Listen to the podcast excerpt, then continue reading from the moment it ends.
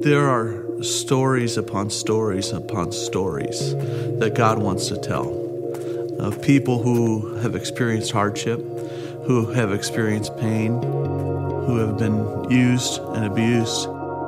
And God wants to take that story and turn it into something beautiful. He wants to take that story and turn it into victory.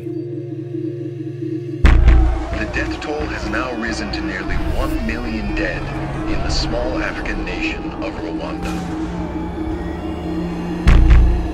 It looked like the devil had taken control of hearts. The spirit of death was hovering over the whole land, even where a husband would kill a wife, where parents would kill children. There was no life. There was no life. Children were scattered, like Alex.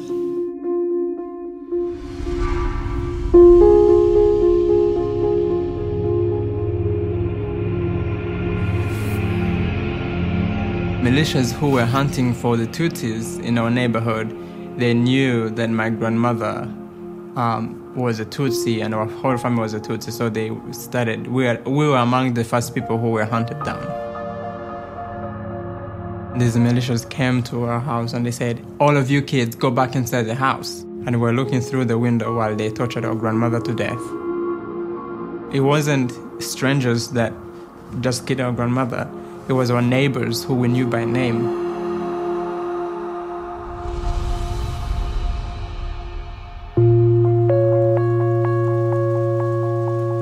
And then my aunt started getting sick. She's about to pass away and didn't know who would take care of me and my brother.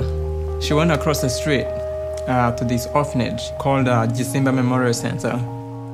We were admitted in the orphanage. Then, three months later, she also dies. Personally, I was really, really angry and searching for something. Then, Operation Christmas Child came in our orphanage, and just having something that we could call our own, that we could play with, and that could take our minds off of what happened during the war. Receiving that shoebox was just the beginning of my faith. I started to understand that the world hasn't forgotten. It reminded us that you know someone out there cared for us.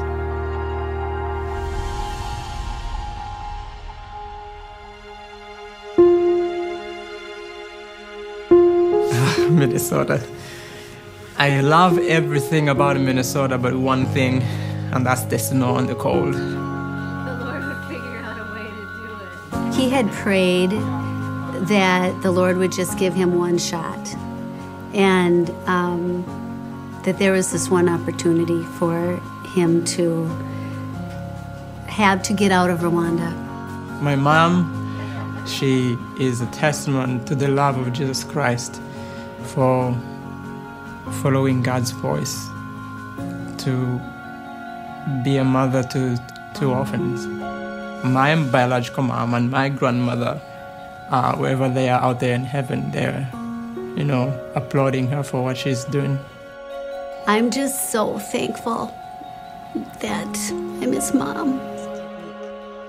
Alex has a call in his life. I don't know what it will be, I just know it will be extraordinary.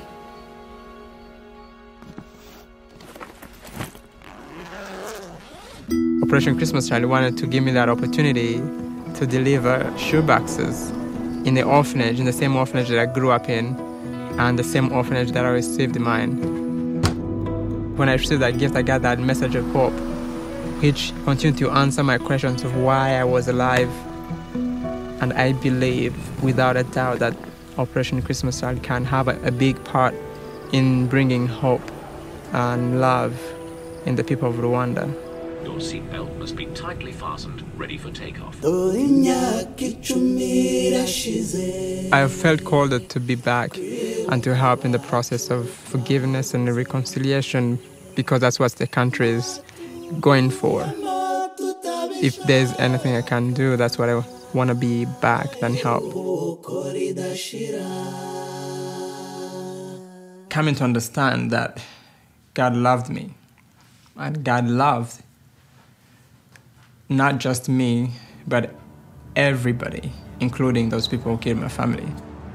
Forgiveness frees the people who committed the crime by also them having peace and understanding that Christ can also forgive them. I'm trying to go to the prison to see if I can meet with the people who killed my family and to just share the message of forgiveness that uh, I've gotten to have through Jesus Christ.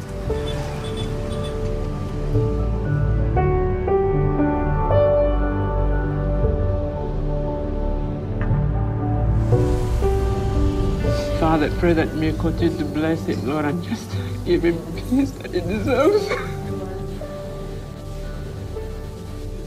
Thank you for your love and your kindness. I pray that your spirit may be with him and just protect him wherever he goes, Lord. I may have the peace that comes through you, Lord.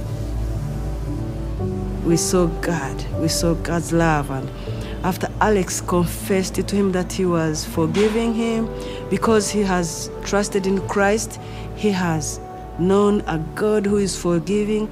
The act was so humbling. After which they hugged each other. Man, I cried.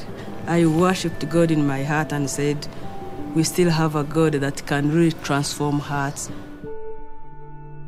Someone may hear this story and all they hear, all they think of is, oh, poor guy, he lost everything.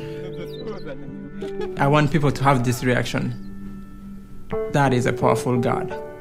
The God who did that in my life, protecting me through the war, is the God who is working in their lives, is the God who is with them each and every day, the God who is using something as simple as a shoebox to change a kid's life.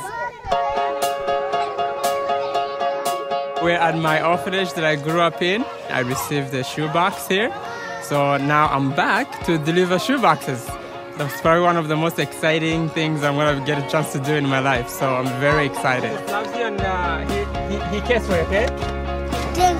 Okay. I can't wait to see them open the box. They're so excited. They're almost saying, hey, you should change that box with me. It's like, no, because the gift that they got already is destined for that for them. And God is gonna use that box the way He wants to use it. God has already done His work. I'm, I'm gonna get out of the way.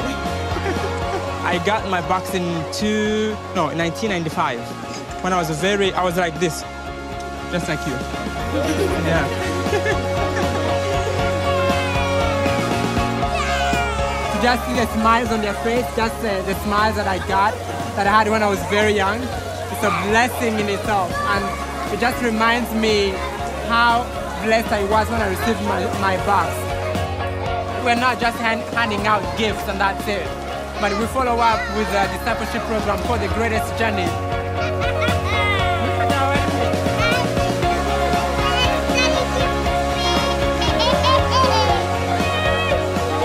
Operation Christmas Child has continued to spread the gospel around the world using one simple box that carries a powerful message of Jesus Christ. You know, life is tough, but God is still faithful.